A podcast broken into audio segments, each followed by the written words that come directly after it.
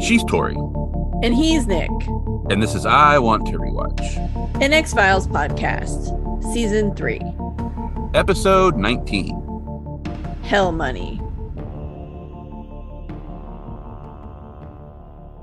In this episode, Mulder and Scully are called in after the third murder of a man in a cremation chamber. There's a Chinese symbol written on the top of the chamber that means ghost, and a scrap of hell money found in the chamber, which local detective Glen Chao tells them is part of the Festival of Hungry Ghosts. Are unhappy ghosts committing these gruesome murders, or is something else going on? Ghosts. Ghosts. Have we had ghosts since Howard Graves? I don't think so. We've had some possessions and stuff, but I don't know that we've had ghosts. Hmm. Calusari was it? Well, I guess was Calusari ghost? Maybe I guess that's ghost. It, it could kind of be a ghost. Yeah, I guess it was the ghost of okay. the the twin. Yeah, that could be ghost. But I think other uh, the other stuff. And the list, kind of maybe. I don't know. That was also transmigration of the soul. I'm not. yeah, that was yeah. I mean, although yeah, because he does appear though. So is Yeah. So he is kind of a ghost. Know. yeah, he kind of is. Okay. Yeah. All right. Okay. Just trying to give Howard Graves some love. So I feel like I feel like we've we've left Howard Graves behind, and we should need, to, Yeah. we need to not forget Howard. Maybe he traveled to San Francisco and is now wreaking Maybe havoc. maybe maybe Lauren Kyte has moved from where did she go? Omaha or something? Is that what she Yeah. Maybe she gave Yeah. up and moved to California. Yeah. I mean, things weren't looking good with that new lady she was working for. So hmm yeah. This episode is a Monster of the Week episode and originally aired on Friday, March 29th, 1996. It was filmed in British Columbia, Canada, and written by Jeffrey Vlaming and directed by Tucker Gates. This is Vlaming's second and final episode as a writer for The X Files. The first was 2Shy. And this is Gates' first episode as a director for The X Files, and he will direct one more episode in season four. Okay. Two for twos. Yeah, two two people, two one firsts. outgoing, one incoming. Tucker Gates is just a f- kind of fun name. Tucker Gates. it's a good name for sure for like a director like tucker gates on set on friday march 15th they aired a repeat of irresistible sure i was thrilled as a child Ooh, yeah. and then on friday march 22nd they aired a repeat of firewalker John McClane in a volcano. Which, Mhm. having recently rewatched Die Hard, I'm kind of thinking that maybe I need to boost Firewalker's rating because I was I rewatched Die Hard and I was like, oh, this is boring. anyway. So we are in Chinatown in San Francisco. yay we've been here before on our Patreon. Anyway, there are people manipulating a large dragon for a Chinese New Year parade, and people are in the streets and they're carrying sparklers. And then we see a man who we'll learn as Johnny Lowe, and he looks worried and he is hurrying along through the crowd, passing food stalls and ducking into an alley. And then the sound of it could be gunfire shouts out, and like he covers his ears, but it's actually just fireworks. Whew. And then he runs down another alley that's even darker and then up some stairs to his apartment. And the door of his apartment has chinese characters freshly painted on the door in white.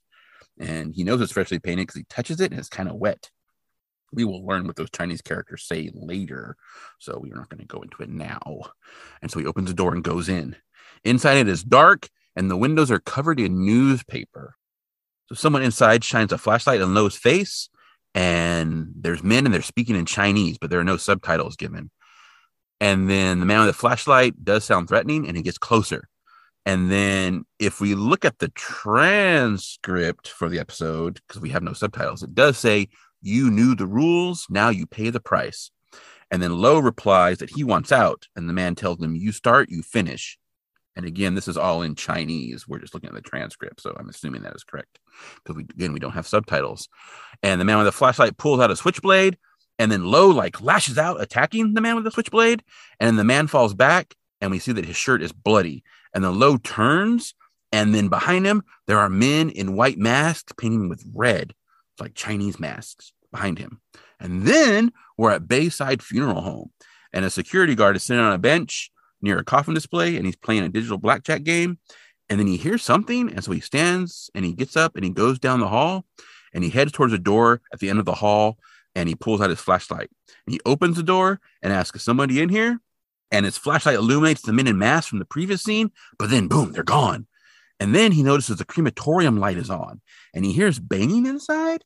And so he gets closer and he looks inside because apparently the crematorium has a people. And he looks inside and we see that Lo is in there banging and screaming as flames engulf him. Huh. And then it's the theme song. Yeah, I mm, nope, nope, nope, nope, nope, nope. This is Yeah, I was just thinking about the scene in Scrooge was like, Jimmy, don't let him burn me. Jimmy, Jimmy, mom. So, no, I like so like Mulder, who we learned had a thing about fire, at least temporarily for one episode, um, possibly continuing. I don't know if that'll ever come back, but I'm pretty freaked out by fire and the idea of like being trapped in a chamber like that when it's like on and those those things burn crazy hot too. Like they're they're set to turn human to ash, right? So they're very very hot. Like I there are a lot of episodes of the show that like I won't have a, much memory of, but when I start to watch it, I'm kind of like, oh, yeah, okay, I kind of vaguely remember this. I have zero memory of this. I don't. I think I blocked it out completely because I think it's such nightmare fuel for me it's that I just like memory. I I need to take you to a hypnotherapist and pull all Oh, these memories out. I don't want them to steal my memories. Yeah, so I have zero memory of this episode, and I'm pretty sure I just straight up blocked it out and refused to watch any repeats because, like, I just, oof, oh God, this is nightmare fuel for me. So terrifying, absolutely terrifying. Okay. There is one thing in this scene, I guess in these two scenes, that bothered me a little bit. And I did some research, and I think I'm still correct, although there is some ambiguity, and I am not an expert. So, the first thing I thought of when I saw the men in the masks was that those were kabuki masks. Mhm. And I know we're supposed to be in Chinatown, and kabuki is Japanese theater. Yes, And I was like, oh man, X Files, what are you doing? Like you're just merging like all Asian stuff together. So I did some research because I know that there's a lot of overlap with Japanese and Chinese culture, right? I mean, they basically they use the same characters for their language for the most part. Mhm. I looked it up. From what I can tell, those technically are kabuki masks. Kabuki masks tend to be more simplified, and these are very it's just the white like porcelain with like the the red. The Chinese masks usually are more intricate. So Okay. there there's there are some there I mean and there's different types of masks for both cultures depending on what the characters are doing in the theater and that kind of stuff Mhm. but these immediately because I am slightly, especially like when I was younger, into like you know anime, Japanese ninjas, all that kind of stuff, right? And all that kind of stuff. Watched all the old like you know Kurosawa movies, all that kind of stuff. So they immediately were like jumped out at me as like, boom, those are kabuki masks. But again, I know there's also a lot of overlap with that, and so I did the looking on the internet and comparing, and it looks like those are technically kabuki masks. But again, I could be hmm. wrong. Like I said, the, some of the styles are very close to each other, but all the ones I could find that were Chinese that were like that style were way more intricate and had a lot more line work in them.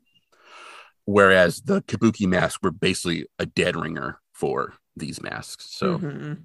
and there is going to be a little bit of that coming up later in the episode too, of where there's some overlap between Chinese and Japanese. And I know we're going I know Tori's going to talk a little bit about that too. yeah, well, and one of the guys Um, playing a Chinese guy is Japanese. Is Japanese, so- yeah. So yes, and that's why I was kind of like, oh, okay. Which yeah. I mean, at So- the time, I'm pretty sure if you're an actor and you're Asian American and you're offered a role, you're not going to say, like, I mean, if it's a paying job and you want to take it, there's no reason yeah, not know. to if but they're again, offering it to you. we've, but we talked many times about. I was like, it's like white people writing it, right? And what, and for Yeah. the most part, probably white people watching, so they're not going to know. exactly, um, no one's going to know the difference, and no one cares. Yeah, Although, I mean, even when I first saw that guy, I was like, "Yeah, he's not Chinese. yeah.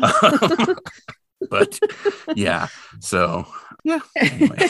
anyway, the X Files has never had a perfect record on race. This episode is not going to fix their score. Let's just put it that way. They're not as egregious. I mentioned that we've been in Chinatown before for our Patreon. It's not as egregious as the 1970 Scooby Doo episode. True. Yeah. True. So yeah. Yeah. None of that. Mulder does not pull off some racist ass facial stuff. So that's No, cool. thank goodness. Thank goodness. So then we're at the funeral home, and Mulder and Scully are standing over Lowe's charred body with Lieutenant Neary. And Scully's like, what a way to go, because it is pretty awful. And she asks Neary if he's seen this MO before of men being cremated alive. Oh, oh you guys, Ooh, nightmare fuel. So Neary says this is the third time this year. And Mulder actually corrects that it's the 11th time. There were three deaths like this in Seattle, three in Los Angeles, two in Boston. And they were all Chinese men between the ages of 20 and 40, all recent immigrants. And Neary says they weren't able to determine much about the other two victims until recently due to how badly burned the bodies were. And then he's like, We got lucky with this one. and Mulder points out that lucky is kind of a weird way to put it, which I kind of agree. Especially with what we're going to learn later in the episode. Yeah. Yeah. So Scully pulls down Lowe's eyelid and touches his eyeball with the metal tool. And Mulder opens the door to the cremation chamber and asks Neary if they have any leads. And Neary says they've had a big influx of immigrants from Hong Kong trying to get out before 1997. And they've seen some increased gang activity from the Chinese community, but so far they can't tie these deaths to anyone or anything. And Mulder notices there's a white painted symbol in the chamber, and he asks if they have anyone who can read or speak Chinese. And Neary says, Yeah, Detective Glen Chao. He's right over there. So Chao comes over, and Neary introduces him to Mulder. And Mulder asks if he can read the symbol written on the ceiling of the chamber. So Chao looks at it and he says it says Guai. It means ghost. And Mulder notes that it's a strange thing for a man being burned alive to write. I don't know why Mulder assumes the man in the chamber wrote it, but okay. Yeah. He also finds a scrap of something in the chamber and he says it looks like foreign currency. And Chao tells him it's something called hell money. It's used as an offering during the Festival of Hungry Ghosts. It's not worth anything, though. It's just a symbolic offering to evil spirits and ghosts for good luck. And Mulder asks where he could get hell money. And Chao tells him there aren't a lot of places in Chinatown that sell it. And Mulder's like, well, that's good. Maybe we just found a way to identify the body it seems weird that there wouldn't be a lot of places that sell it when it's part of the big festival they're doing. It would seem like everyone would sell it. Right, because it's just like paper fake money. So you can make yeah, a lot like of money on money. that, right? Yeah, yeah like symbolic like, stuff. So it seems weird that like only a few places do it. That seemed weird to me, but yeah, because like you would think every shop in Chinatown would just have like a box of it at their register. Yeah, it's like only a few places like... sell Christmas decorations. yeah. Good luck finding some. So yeah, it just but I guess it's good for them. Detective Glen Chao is played by BD Wong. He's best known to me anyway as Dr. Henry Wu from Jurassic Park. He is one of the scientists in the original movie, the one who, you know, is in the room with the dinosaur eggs and stuff, telling them about how the DNA and dinosaur making worked. He's also in a lot of the newer dinosaur movies. blood. yeah, he, he's not the DNA guy. He's the actual scientist in the room. He's also in like a lot of the newer movies, he's come back for those. He's in The Ride, he's in video games, he's in Lego Jurassic Park. So basically, every incarnation of oh. Jurassic Park, he's Henry Wu. He's also had recurring roles on All American Girl, Law and Order SVU, Gotham, and Mr. Robot. Yeah, I mainly remember him from the movie Father of the Bride because he plays Martin Short's wedding planner assistant. Okay. Who unfortunately is named Howard Weinstein. Oh no. Yeah. I haven't yeah. seen that movie in a long time. But... No, but that's what I remember from because I was like, oh my god, I know this guy, and like I could, I it took me a minute. I had to go through his IMDb to find the character, but like I I remembered the character. I just couldn't remember what it was from. And when I saw Father Bride, I'm like, boom, it's Father of the Bride. Oh, okay. And so, yeah. See, I did the same thing, but I was like, oh, he's the Jurassic Park scientist. I guy. don't remember him from Jurassic Park. That's the thing. That's, I was like, what? But then again, I also forgot that Samuel L. Jackson was in Jurassic Park. Yeah. Um, yeah. So. yeah. There's a lot of just people in that movie that you don't really think about because they're not one of the main people. Yeah. like running around from dinosaurs. Neary is played by Doug Abrahams, who's been in three previous episodes of The X Files. He played Paul in Die Hand Die Verletzt. He was the one with the shotgun. Yeah. He also appeared in Genderbender and The Pilot. I'm not exactly sure as who. He'll be in one more episode of The X Files and two episodes of Millennium. And he's also oh. been on Psych, Once Upon a Time, Stargate SG 1, and Supernatural, among others. So working that Vancouver circuit. Yep. Mm-hmm. Yep. So Mulder and Scully pull up to an apartment building, and Scully tells Mulder the victim's name is Johnny Lowe. And he moved from Canton six months ago and was still in his INS application process. That's immigration. INS mm. technically doesn't exist anymore. Right. He worked as a dishwasher in Chinatown Mulder asks how many dishes you have to break before your boss tosses you in an oven. And Scully says it's pretty clear this is some kind of horrific cult or gang retribution killing. So she's not having Mulder's jokiness, apparently. She's just all serious. And Mulder wonders why he'd write ghost on the ceiling. So again, Mulder is still assuming that he wrote it, which seems Right. weird. I mean, I guess like maybe like as a message, like I have no other way to tell you who killed me. So I'm gonna write I don't know. But anyway, Yeah. it does seem weird. Like that would Yeah. be not on the top of my list to do. No, it wouldn't be my assumption either. So yeah, I don't know. Yeah. Mulder also wonders about those figures the guard reported seeing who seemed to vanish without a trace. Yeah, that would be a bigger thing, I think. I saw people in masks before. That would be a bigger thing. Yeah, like who put them in there, maybe. Yeah. Scully asks if they're chasing ghosts now, and Mulder says, Who you gonna call? Gotta love the Ghostbusters reference. That's right. It's pretty Yeah. obligatory. Yeah, very little interest in the like mysteriously masked figures who apparently put him in the oven. No, More you got to like, like- chase down that symbol. That symbol is everything, obviously. Yeah. yeah. So they get upstairs to the door of Lowe's unit, and Chao has apparently been inside, and he comes out and tells them that he spoke to the neighbors, but no one saw anything. And Mulder asks what the symbols painted on the door mean, but Chao says he doesn't know, saying it could be idiomatic, some kind of code. And Mulder asks if he'll copy it down for him, and so Chao pulls out a notepad and starts copying it down. And then in the kitchen, which I think you would have done to begin with, but anyway, okay. Yeah. So in the kitchen, Scully notes that the place has been cleaned out. There are marks on the countertop showing where things used to be. So someone came in and took a bunch of stuff. There's also a funny smell that Scully says is fresh carpet. And sure enough, there's new carpet in one of the rooms. And Scully wonders what kind of slumlord would spring for new carpet in a place like this, which otherwise is in massive disrepair. Mulder pulls up the carpet because it's not even like tacked down properly. And meanwhile, Scully opens a drawer. Chao explains that a package she finds in the drawer is Chinese medicine. And there's a dried frog in there also, and it's used as a charm for good health or prosperity or protection sometimes. And meanwhile, Mulder, having pulled up the carpet, has found blood underneath it and says they need to get it tested. So they do that thing again where it's like obvious that someone has been there, and but they then just start randomly touching stuff. Like, Uh huh. I mean, I don't know how common like forensic teams were in the 90s, but I feel like you at least photograph the crime scene and dust for prints before you start messing with it. Or things. put on some gloves at least. Don't just start grabbing random stuff. Jesus. Oh my God. Oh, and also like Chao's, let's be honest, Chao's been in there by himself apparently for quite a while. So- yeah, so who knows what Mm. he's been doing? Yeah. Mhm. Not to, you know, accuse people, but yeah, you never know. He's a new guy. We haven't seen him before. We don't know Yeah, we what don't know. is. We don't know. What he's, Yeah. We know that he helped create dinosaurs in Jurassic Park. So Yeah, He's obviously a, and apparently a assistant wedding planner. So yeah, you know, the man of many talents. So then we see a man whose name we'll learn is Sin. And he's wearing a uniform shirt for Bay Area Carpenters, carpet installation. And he arrives home at his apartment. Mm, carpet installation. Mhm. And he brings a tea tray into a bedroom and he sits on the bed. And there's a young woman on the bed, and her name we'll learn is Kim. And so they speak in Cantonese, but luckily we get subtitles. And he pours tea from the pot into a cup and then sets the tray on her lap. And he's like telling her to eat because there's some dinner on the tray. And she asks him to stay and have tea with her, but he tells her he needs to go out. And she asks where.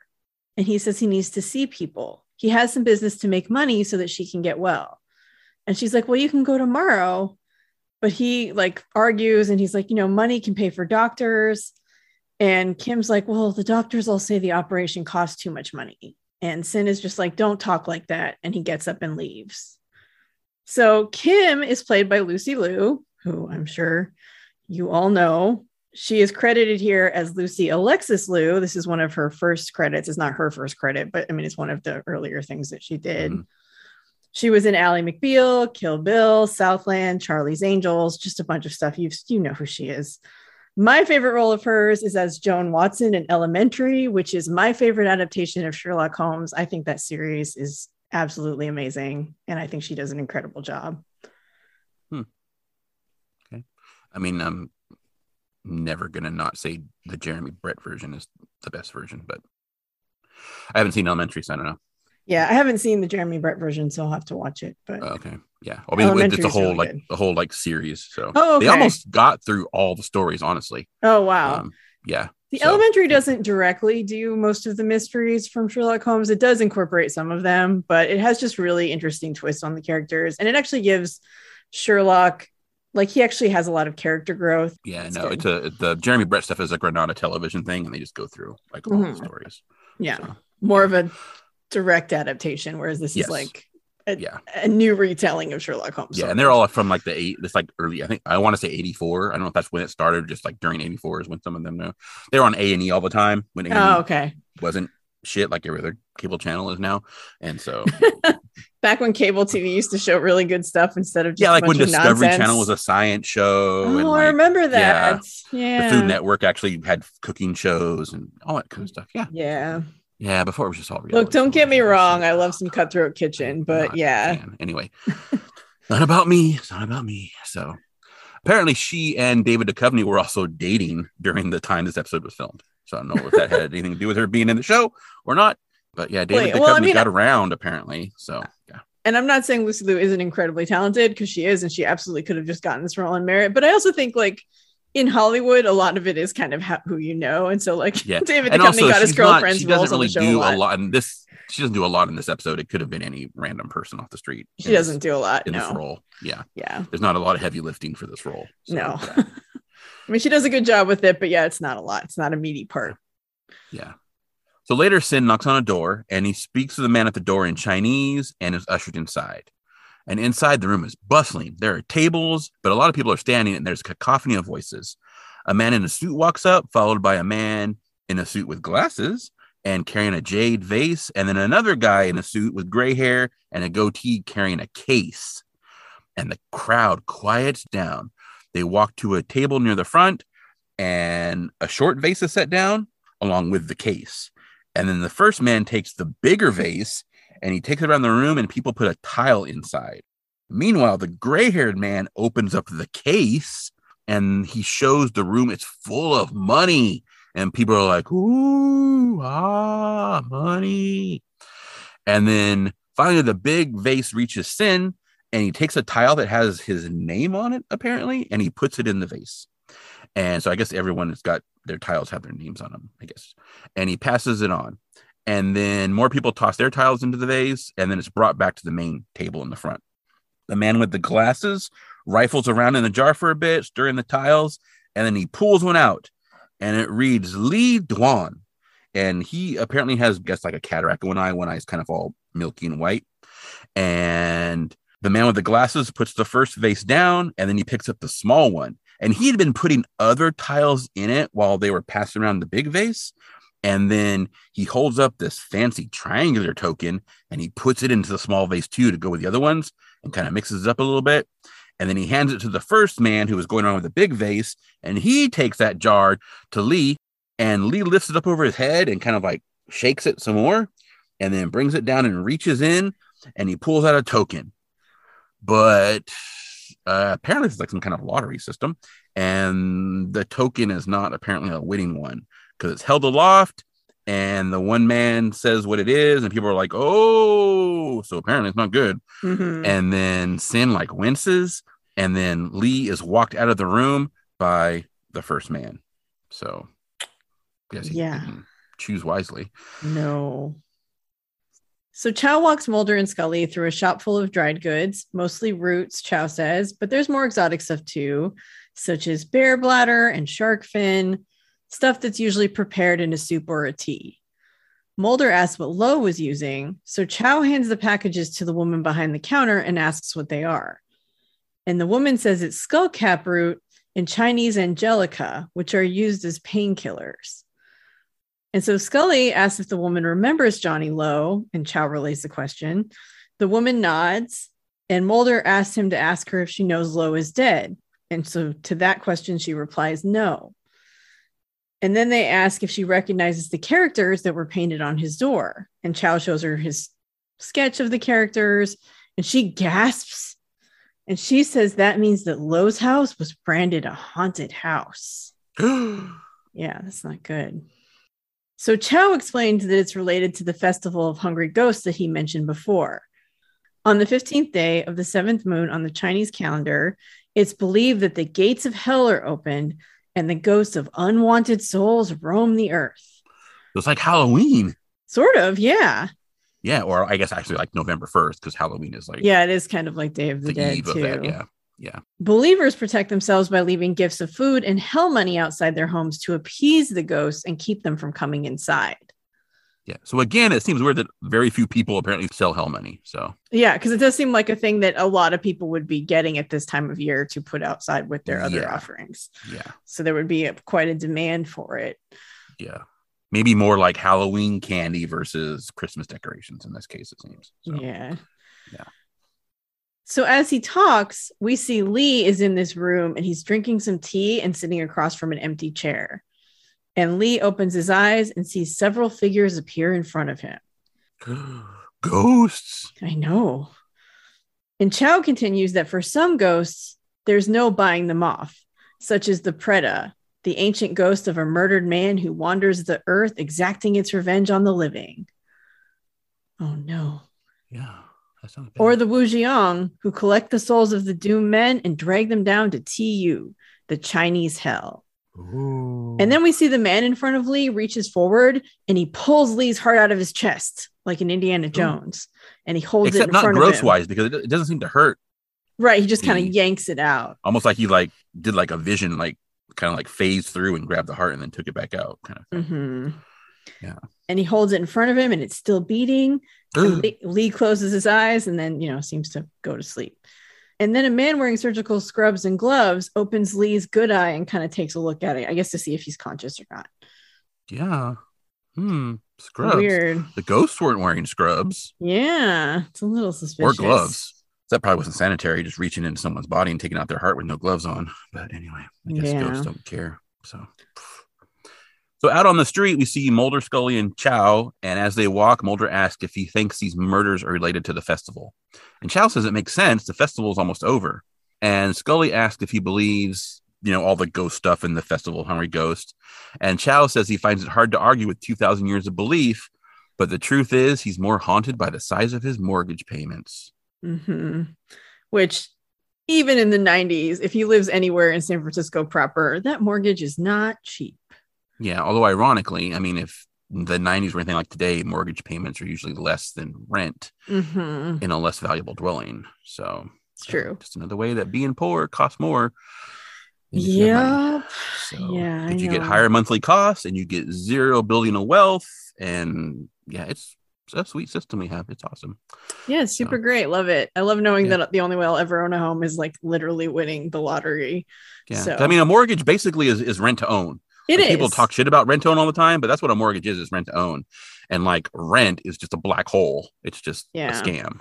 it's a black hole. You have no control over it. It can fluctuate. All I mean, obviously, you have a lease that protects you for a certain amount of time, but they can raise your rent when the lease is over. They can kick you out. I mean, there's a lot of laws where there are protection laws, but not really great ones. And at the end of the day, the fact that like I can pay fifteen hundred dollars in rent, but if I try and get a mortgage for twelve hundred dollars, the bank will be like, "Nope, whatever. You don't make enough money." It's just it's a stupid system. Yeah, So- I personally think landlords should be abolished. I don't think it should be an income. It's not a job. Like it's literally rent seeking. That's what it's called in economics. It's just Yeah. Yeah. Hoarding property and then renting it out to people, and not cool. Not a cool system at all. Anyway, speaking about renting out property, um, cemeteries. So then we're at Highland Park Cemetery, and we have a patrol truck who drives in the cemetery. I guess maybe like the graveyard patrol. I guess. guy. Yeah, some kind of people aren't in there. security, I think. Yeah. Okay. And his headlights shine on three figures wearing white and red masks. Yeah. And the driver gets out of his truck and he asks what they're doing. And then he reaches back in the truck for a flashlight because it's just like his headlights that were illuminate bore. And when he turns back, they're gone again. Gone, Ooh. gone, gone, gone. Almost as if they were ghosts. Creepy. Yep. And then Mulder and Scully and Neary are walking through the cemetery, so it's later. And Neary tells them that the night watchman described three men wearing the same mask as the guard at the funeral home. And Scully asks what they were doing here. And Neary walks them to the grave where they were spotted near. and says they aren't sure what they were doing. And Mulder's like, "Is this a freshly dug plot?" And Neary says, "Yes." And I mean, I don't know why you need to ask that. It's obviously freshly dug. It's like a hole in the ground. There's dirt by it. It's freshly dug up. Whether it's supposed to be dug up or not is another story, but it is. And he says there's a burial scheduled there at noon tomorrow. So it is an official plot, at least. And Mulder asks if the deceased is Chinese, and Neary says they can check. And then Neary calls over to Chao, telling him to see if they can get the name of the grave's future occupant. Mulder jumps down into the grave at this point, though, and starts moving some of the dirt around and reveals the face of Lee's corpse. He's buried under the actual grave. And he says it looks like someone was trying to get a two for one special. yep. Yep. Two burials for the price of one. It's a very Kolchak thing, just jumping down into that grave, I'd say. yes. yeah. And then it's commercial. Oh yeah, and then there's a commercial. Yeah.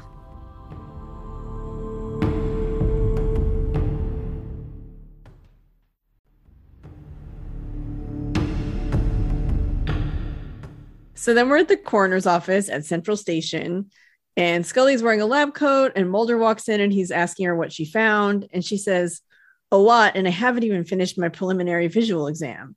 She pulls the plastic off the body and shows Mulder the man's many surgical scars. Given the coloration, she'd say they were all made in the past year. So Mulder asks what was wrong with him, and Scully thinks nothing. She asks if he knows what the human body is worth. And Mulder realizes she thinks the man was selling body parts for money. So Scully starts listing his missing parts. He's missing a kidney, a portion of his liver, a cornea, bone marrow. And, you know, those are all things people can lose and live without. Oh, so is that why his eye was all Yeah. Because white was the cornea missing was his gone? cornea. Yeah. okay? I wasn't sure if maybe that was from the other eye, but then I just okay. Gotcha. Mulder points out that he's not alive. And Scully says if she's right, this is one man who left his heart in San Francisco. Grown. I know. I know. And Mulder says, even if she's right, there's no long term financial benefit to dying. So, like selling your kidney, sure, but selling your heart doesn't really make sense. Hmm. And there's no connection to the crematory deaths. And Scully mentions that Johnny Lowe had a glass eye. Oh, So, that, you know, he was missing a body part. that's why she was looking at his eyeball. hmm Oh, okay. So she takes some surgical scissors and she starts to cut the stitches around the wound over Lee's heart. And then the wound starts pulsing. she gasps, and a frog pushes out of the skin, like through the hole that she cut, and jumps onto the corpse's chest. Whoa, Yeah. that was a bad transplant.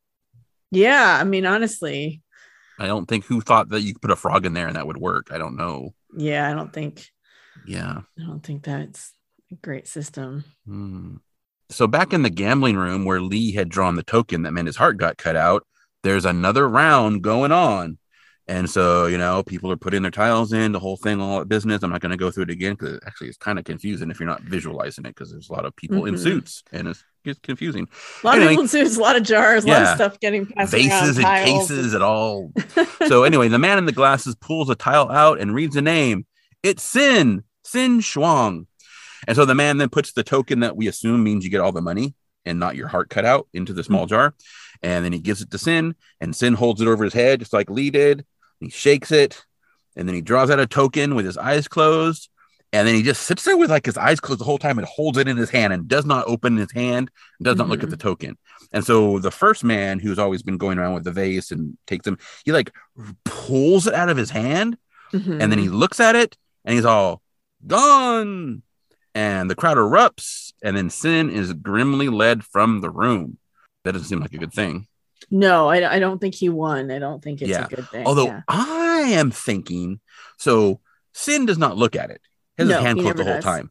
When the man pulls it from his hand, the man looks at it, but then when he holds it up, he holds it up in a closed fist. I don't think that was gone, whatever gone means. I think he got screwed and should you think he it. won and he should have looked? I think he guy- might have possibly won, and they're like, "Nope, you're not winning," and just yeah, I think he got scammed. I think he should have looked at it because we never get to see the tile he picked. True, So- true. Yeah, That's a good point. yeah. Are you saying people running this underground lottery are unscrupulous Possibly. and not entirely honest? Yeah. And, you know, they probably have a quota of like organs to meet. And we're like, oh, we can't give out all this money. We need some more eyeballs and hearts or whatever. So, Yeah. No, exactly. Yeah. Yeah. I wouldn't be surprised if that were the case. so then we're at the San Francisco Police Department. And Chao is at his desk and he's speaking on the phone in Cantonese. And Mulder and Scully walk up, and Scully puts a jar with the frog inside on Chao's desk. So he hangs up the phone and he lifts the jar and he's like, What is this? And Scully's like, Well, we hope you can tell us. It was found in the body cavity of the corpse in the grave. And Scully's like, You told us a frog represented luck or prosperity, but unless this is a sick joke, it must have another meaning. And Chao doesn't know of another, but he mentions that it might be part of a crime syndicate thing. And Scully asks if he's heard any word on the street about a black market for body parts. And Chao is like, What, here in Chinatown? And Scully tells him that the corpse was missing a cornea and a kidney, and they were taken prior to the time of death, before the removal of his heart. And she found what's known as sterile ice around the incision, which is a substance used to preserve human organs for transplant. So Chao shakes his head and he says he doesn't even know where to start. And Mulder, who's been standing off to the side eating sunflower seeds, tells Chao that they're going to need him to help a little more than that. And Chao is irritated because they're implying he's not already helping. And Scully's like, well, either you resent us being here or you feel protective of the Chinese community. And Chao's like, you don't know what you're dealing with here. You may see me as a Chinese man, but the locals, they see him as a cop and as an ABC, American born Chinese. To them, he's as white as they are. And a language interpreter is no good when everyone speaks the language of silence. So he grabs his coat and he shoves a piece of paper at Mulder before he leaves. And Mulder asks what it is. And Chao tells him that it's the company that installed the carpet in Lowe's apartment. He just happened to come across it while he was sitting there twiddling his thumbs. And then he asked if they're coming or not.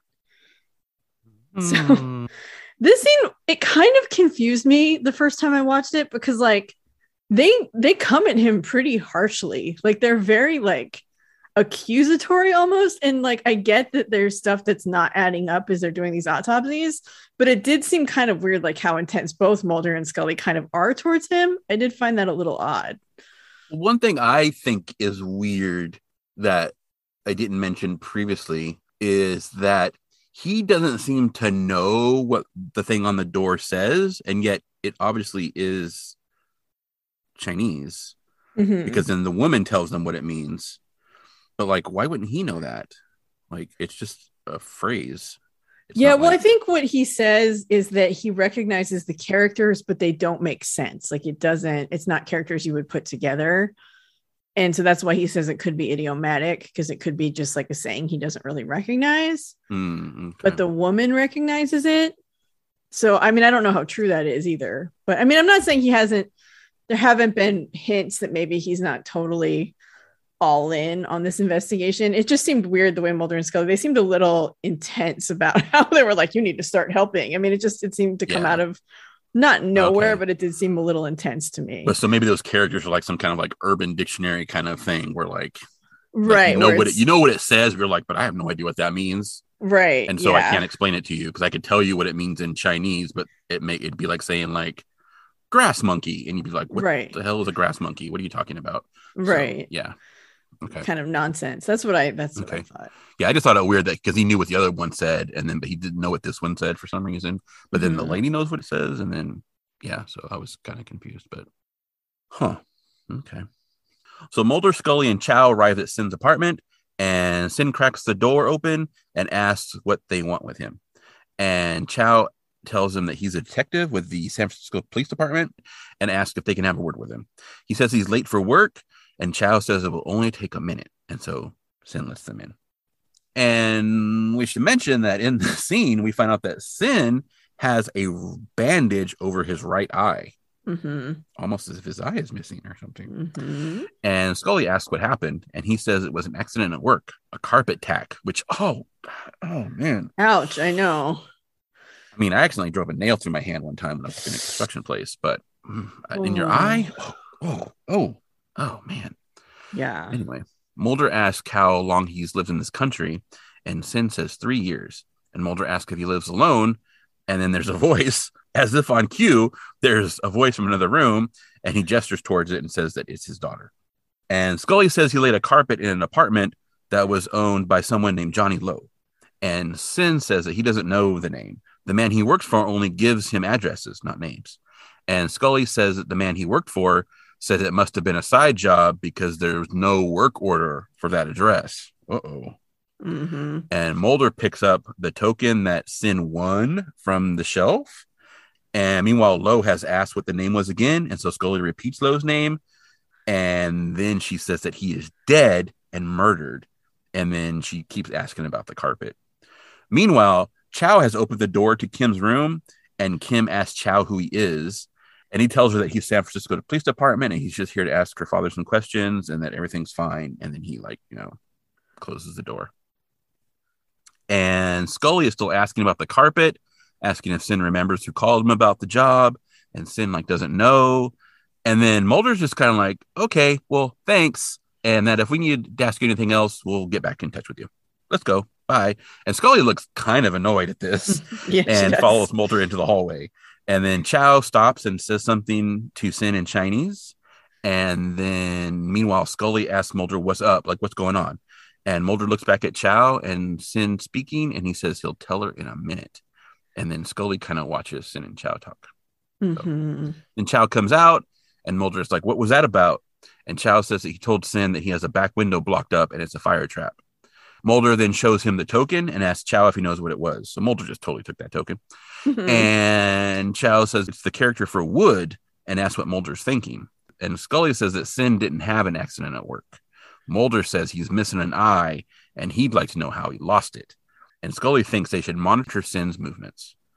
So it is the character for Wood, at least according to Google Mhm. Translation. That's good. Lee's tile, I think, because I had to like do image search and everything. I don't know Chinese. I think it means big. Although, unlike Velma, I can't read Chinese, so I might be missing some slight variation, and I might have the wrong one. But big would be a good code for heart, I guess. right. I don't know. Yeah. It does seem like they're kind of in code. So the characters they're using Yeah. Are not like So eye, would kidney, whatever. Yeah. I, I maybe. Okay, no, but yeah, but yeah, Yeah. again, that is the character for Wood. That we know for sure because Chao says it. The other one, I'm not so sure. So, hmm I mean, we're gonna find out later, but I'm leaving that part out for now. So, So back inside, Kim asks in if he's in some kind of trouble, and he tells her to go back to bed. She asks what happened to his eye, and he dismissively says he had an accident at work. he's sticking to that story. Yeah, he is. But she points out that last night when he came home from work, nothing was wrong. So he had to have hurt himself afterwards. Oh, He tells her it's none of her business. And she just doesn't understand. And he's like, You need the money for the doctor. And she asks what she'd do if anything happened to him. And he tells her he wakes up every day worrying about her. And if he's made a mistake, if he's being foolish, maybe their ancestors are scorning them for leaving their home. And she tells him that he's not to blame. And he's like, Well, then who is? If she can't get help, who's to blame but him? And then he hugs her and starts to cry. Mhm. So Chao, meanwhile, walks home. And when he reaches the door, we see that those same characters that were on Lowe's door are now painted on his door in red. It's not good, probably. I wonder if the color means something too. Yeah, maybe. I mean, they do seem to have all kinds of codes for this thing, right? Yeah, like, because it's so all- that so one we know this means his house is now haunted apparently, uh-huh. but his is red and Lowe's was white. So I don't know if that means anything. I And they know. killed Lowe with white, so I don't know if red is like a warning, maybe. Hmm. So Chao goes inside and he looks scared. He actually looks scared and he kind of looks around before he goes inside. And he shuts the door and he turns on the hall light. And inside, we see there are three men wearing those red and white masks and they're waiting for him. Yeah, not good. It's commercial. Not, oh, definitely not good. Definitely not good. Mm-mm. Oh. So we get firecrackers, pow, pow, pow, pow, pow. And Mulder is parked in a car, and Scully opens the door and so It looks like Mulder has seen a ghost. and he says he's just tired and a little jumpy.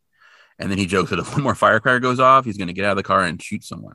So apparently Mulder is not like firecrackers. Although, I mean, a gun is going to be loud too, Mulder. So you're not helping yourself.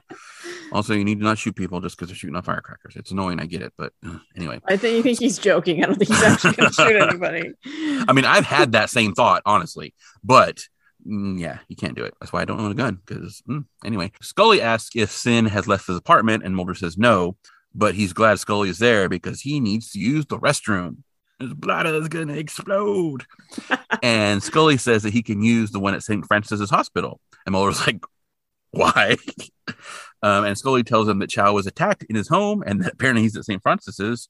And Neary says he was cut up pretty bad. And so they pull away. Yeah. And like you and Mulder, like I get really annoyed. I mean, not firecrackers as much, but like fireworks when people just set them off constantly around the 4th of July for like a whole week or whatever.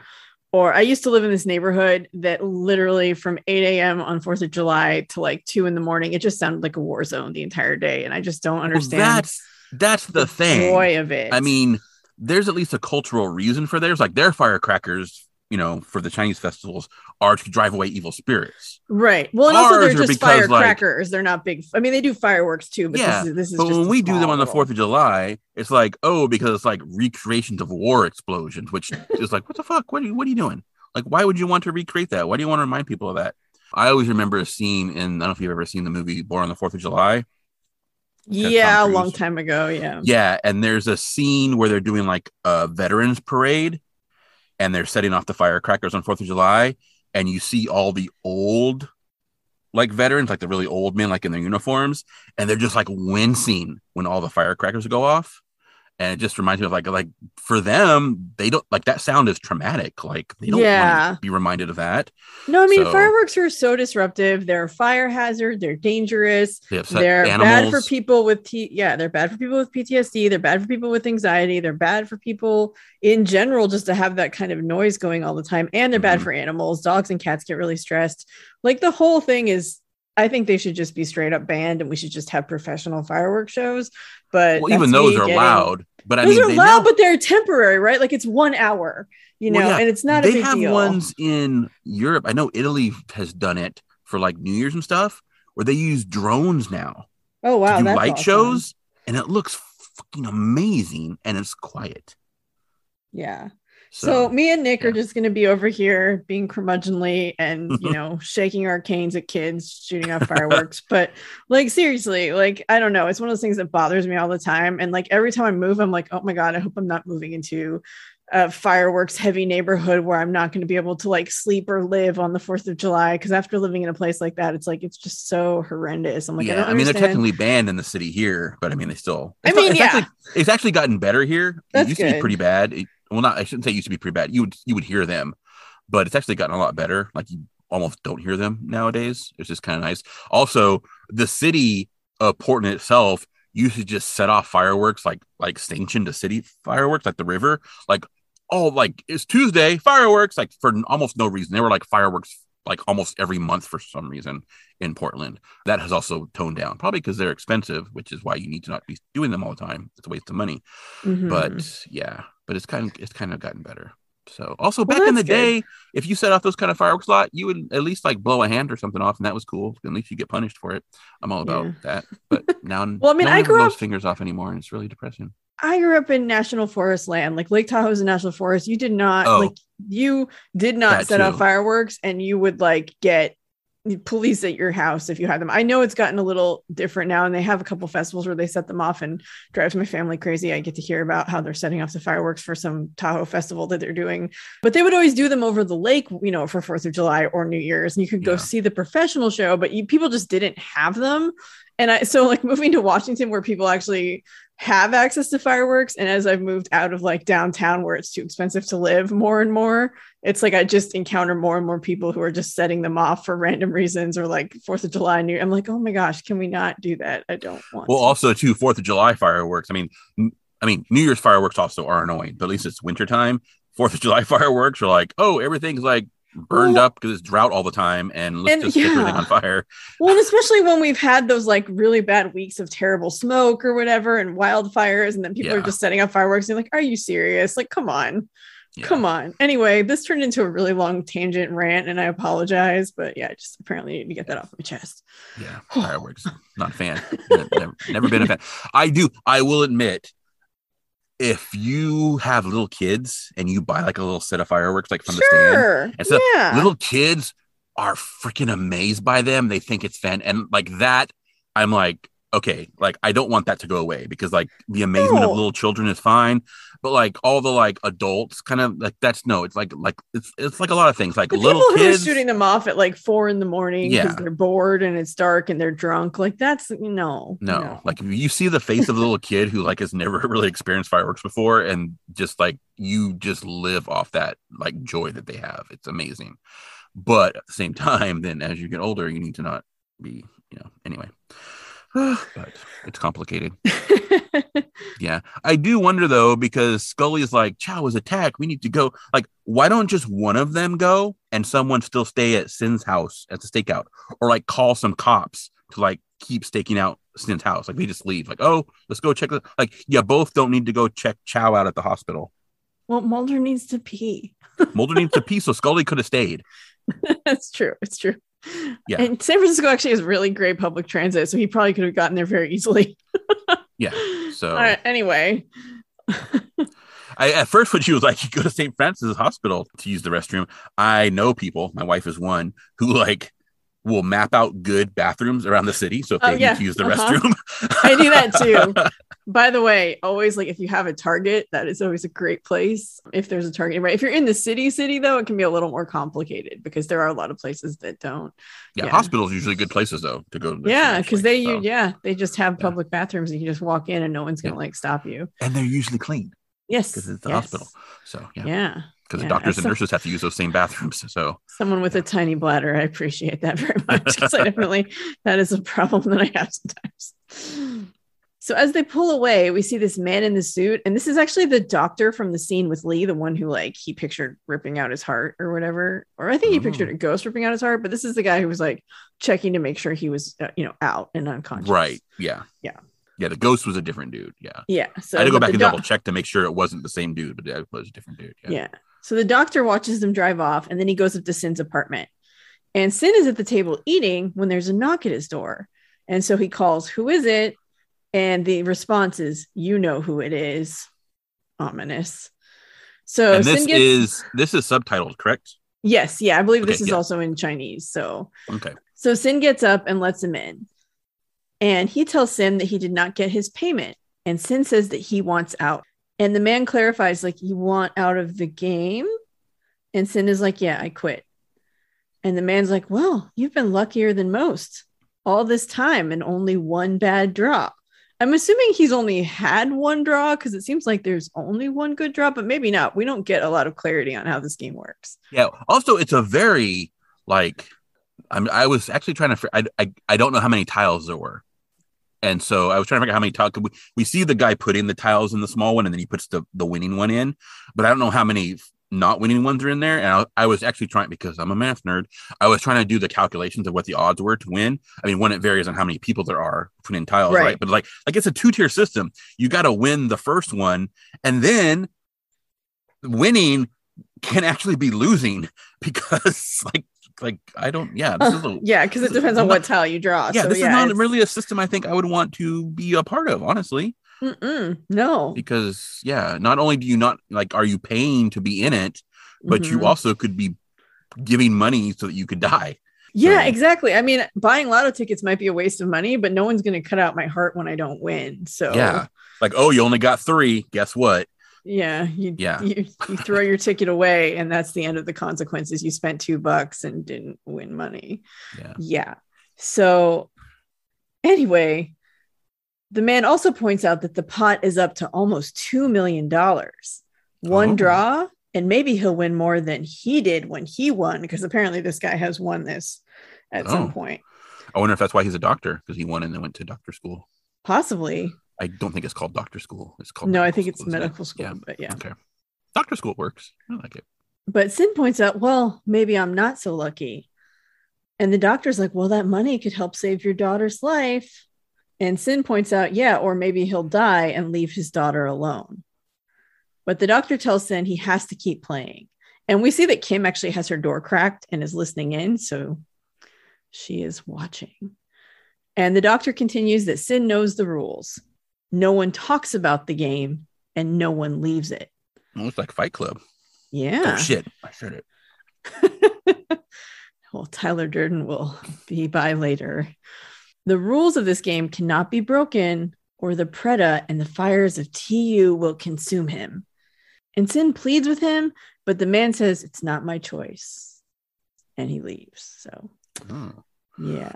Man, so this is like you're required to keep buying lottery tickets. Not yeah. only- is, not only can a lottery ticket result in your death if you're lucky, but also you're not allowed to stop buying lottery tickets. yeah, it's not a great system. Woof. No. And the doctor, who actually he's credited as the hard faced man, you know, X Files loves their whatever man things. Yeah, because he's because he's actually credited in the opening section, so he's not in the end credits, so you don't actually see what name they've given him, like they do with like the, Mhm. the lower. Because usually the one of the ends are usually the people who are like barely in the episode. The the Yeah. namey people are in the front where you don't actually get their character names. So Right, exactly. But he's played by James Hong. He looked super familiar to me, and he has been in a ton of stuff, so that's probably why. Mhm. Yeah. He's had an incredibly prolific career. He actually started acting in 1954. And some highlights include appearances on Hawaii Five-O, MacGyver, Doogie Howser MD, The West Wing, Bones. He's also done voice acting work for Kung Fu Panda, Archer, Scooby Doo, Mystery Incorporated. He's been in a lot of stuff and he's still acting today. So he has just been in a massive amount of things. yeah, and he's just like a like he's he's a he's a character actor, so he's in, Yes. yeah a ton of stuff. Yeah, He's in a ton of stuff. And so you've probably seen him in something at some Yeah.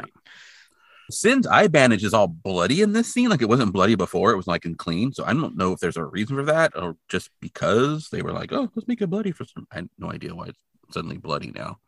Um, it doesn't seem like a good sign, but yeah. I'm also super. This has nothing to do with the episode. Okay, I get it, but I am super curious about what the doctor is eating in this scene because he he comes in, and then he's talking to Sin, and then he starts eating something and he obviously must have pulled it from his coat after he came in the apartment. It looks like a Russian tea cake, is what it looks like. Mhm. I'm assuming there's some kind of similar confection that's related to the whole, you know, Festival of the Ghost, Chinese New Year kind of thing going on. I thought it was actually maybe a sesame ball because I actually went and looked for things that looked similar to that. I was looking up, you know, what kind of food they do at those kind of festivals like that. But sesame balls are almost like filled donut holes, so they're hollow and got like gooey, good taste in them. And this is like a solid cookie looking thing, so it's very Russian tea cakey. Although Russian tea cakes would be a mess to have in your pocket because they're covered in Uh huh. Yeah, my mom makes really good Russian tea cakes, like Yeah. really good ones. Yeah. So yeah, I'm, I'm super curious about what it is. I'm sure it's some kind of like cookie or confection or something. I'm just like, what is it? I don't know. I know I'm the same way. I'm always like, what are you eating? What are you buying at the grocery store? And what is in that present that you're unwrapping? Because at even though it's first I thought he was like box. being like a total douche and like just pulled something off the table that that Sin was eating it, but Sin was like eating soup and noodles and stuff like that. Uh-huh. And this was like so I'm thinking he probably like you know he has got like a you know like the the the rich sophisticated man with like you know some treats in his pocket as he's you know threatening this other guy. nibbling. Yeah. Yeah, but I was like, what are you eating? What do you, I need I need to know what you're eating. yeah, it's a thing anyway. So then we're at St. Francis General Hospital, and Mulder and Scully arrive at the hospital and find Neary in the hall. And hopefully Mulder's gone to the bathroom at some point. Yeah, I Um, hope so. Cause I know what yeah. the oh, that's always Yeah. an uncomfortable feeling. They, so they ask how Chao is, and Neary's like, oh, he's gone. And the nurse finished sewing him up, and then he went to the bathroom, and that was the last anyone saw him. So I don't. Mulder apparently just missed him in the bathroom. Maybe I don't know. And Scully asks why he just take off, and Neary shakes his head. I don't know. And Mulder asks if he can see Chao's chart, and Neary says sure, and he goes to get it. And then Scully asks if Mulder wants to see what his injuries were, but Mulder actually wants to see what his blood type is. And Scully is oh. surprised, and she thinks Mulder believes that Chao is involved somehow. And Mulder thinks all his hill dragging was a diversion and that the ghost story is a ruse. And then he asks Scully what the hemotype was of the blood under the carpet padding. And so Scully checks her notes and says it was O negative. And then Neary comes back and hands Mulder the chart, and Chao also has O negative blood. And so Neary asks what they're saying, and Scully tells him that the blood on the carpet padding was Detective Chao's.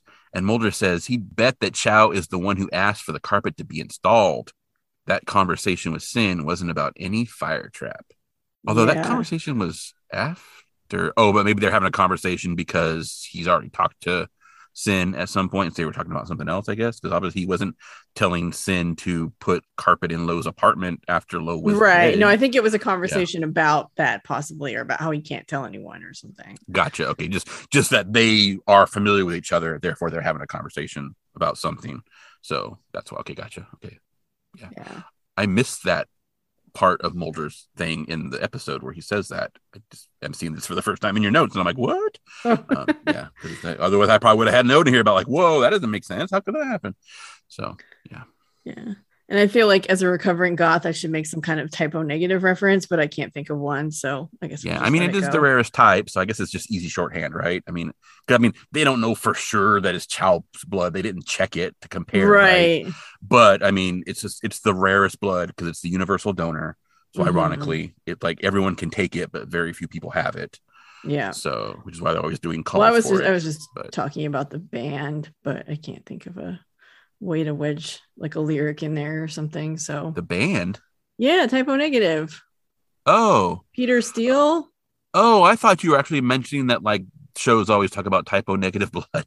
No, I meant I just oh, I've never heard of the band. Sorry. oh I wow. I thought it was a vampire thing, but possibly too, because maybe Mm, vampires like no, type O negative well, blood. It's universal donor. I think Peter Steele liked vampires, but yeah, I don't mm, no, it's just Oh, a band. It's a band. okay, yeah. I, sorry, I'm ignorant. Obligatory goth reference. All right, let's move right, on. Cool. Yeah. I do wonder if St. Francis General Hospital has a thing about lighting their hallways or if they just turn off lights automatically when cops are there so it looks super dramatic. Because when Mulder and Scully show up, the hospital's dark as hell. Like they're walking through the hallway and it's like no lights on anywhere. It's all super dark. Like, what are you guys doing? It's a hospital. Like, turn some lights. Yeah. So Mulder and Scully go back to Sin's apartment and Kim answers the door, but she answers with the lock still fastened, like the chain lock. So it Smart. doesn't open all the way. Yeah, very smart. Although those don't do shit, honestly, if someone wants in your apartment. So, yeah. And Scully asks if Sin is home, and Kim tells them no. And so Scully's like, Well, are you his daughter? And she affirms that yes, she is. And so Scully asks if they can speak with her, and Kim hesitates but lets them in. So inside, Mulder asks her what her father is involved in, and she doesn't know. Her father goes out, and she knows he does it for her. And Scully guesses that Kim is sick. And Kim tells them that she was diagnosed with acute lymphatic leukemia six months ago. And Scully's like, Well, that's a very treatable form of cancer. But Kim tells her they have no money and they don't have insurance. And now she's scared that her father has done something illegal, that he's made some kind of mistake and now something bad is coming. And Mulder asks who the men who come to visit him are, because I think she mentions that a man came to visit and she overheard. But Kim doesn't know. She just knows that her father says he wants out, but out of what, she's not sure. So Mulder shows her the tile and asks if she knows what it is. And she doesn't. And he says he found it over there by the television. So at least he cops to like taking it out of their apartment. I stole this from your house when I was here before. Yeah. it's like I grabbed this earlier. But anyway, Kim says that the symbol on it is wood in Chinese, but it can also correspond to the eye. Like fire Oh. corresponds to the heart and earth to the flesh. And Scully and Mulder exchange a look. And Scully has picked up a paper from the mantle. It's a human leukocyte workup. And Scully asks Kim if her father was rejected as a bone marrow donor, because obviously she has lymphatic leukemia. She may need a bone marrow transplant. And so Kim says yes several months back. But Scully looks at the document, and the one she's holding is from an organ procurement center, and it's dated only a month ago. The document shows he had his kidneys and liver measured in addition to an HLA. And Mulder realizes they're playing some kind of game. so I was wrong and I was right. I was wrong that tile was big. It looks similar to the script when it's written, but again, I don't know Chinese. So it's really close to the symbol for fire. So okay. it's not That's big, it's fire. it is. Fire is hard. Yeah. So they're they're kind of close. Like when it's written as a script, it looks kind of similar. When you see them like as a font, you're like, those don't look alike at all. But as scripts, they kind of look close enough, especially if you don't know Chinese like I don't. So it still, I think, looks super suspicious the way the dude announced it. And also he had the tile and they took Sin away. And so the fact that Sin has it means maybe he just got the dude gave it to him later, so he could have totally given him a different tile. Because Oh yeah, totally. Also, wood would be pronounced mu, not gone. So I have no idea Mhm. what gone means. I tried looking up Well, that, and so I have no idea. What I can Um, say is I know a lot of times with Chinese characters, and this happens in Japanese, and I, I believe it also happens in Chinese, is that characters can be read different ways depending on the meaning. Mm, So the same character might be read two or three different ways depending on the context or what you're actually because they all have they have multiple meanings. So you can have a character that means like forest, but it can also mean something else. And so how you say it just depends on that's why kanji can be really hard because you have to learn the the character but also the context because it can mean different things and be read different ways depending on Okay. what it's I think it's weird though because he says gone when Lee's comes up, but Lee's was obviously not wood. Lee's was fire, right? Mhm. But then the transcript that we're that we were using says that he says gone again when he gets sins tile, which Hmm. those would not be the same. And also when you just listen to the episode, he doesn't say gone. He says something that sounds like zin and not gone. So I'm not sure what any of that means. And the, I mean, again, we're using a transcript of someone who probably maybe doesn't speak Chinese either. I don't know. So Well, yeah, and it's hard to know for sure. And again, you and I don't speak Chinese, so we just are kind of going with what we hear and what we read, and we don't, you know, we could be totally wrong, yeah. or there could be some different meanings, or gone could mean loser. I mean, I don't even Yeah. know, right? The Yeah. closest I was able to come up with was that, and again, spelling and my pronunciation is not great. So Zen might have meant new, and then gone might mean dry, but either one of those still don't.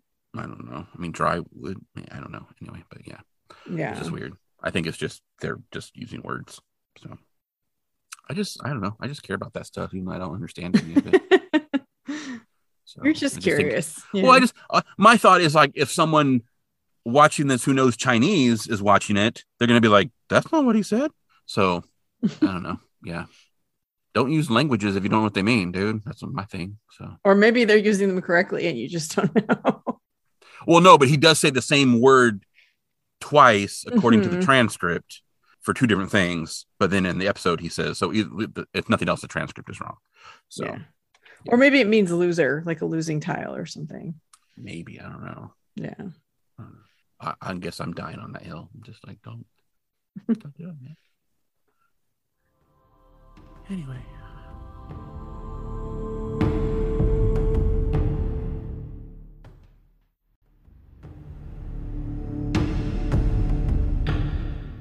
Meanwhile, Sin is back at the lottery room looking dour and happy.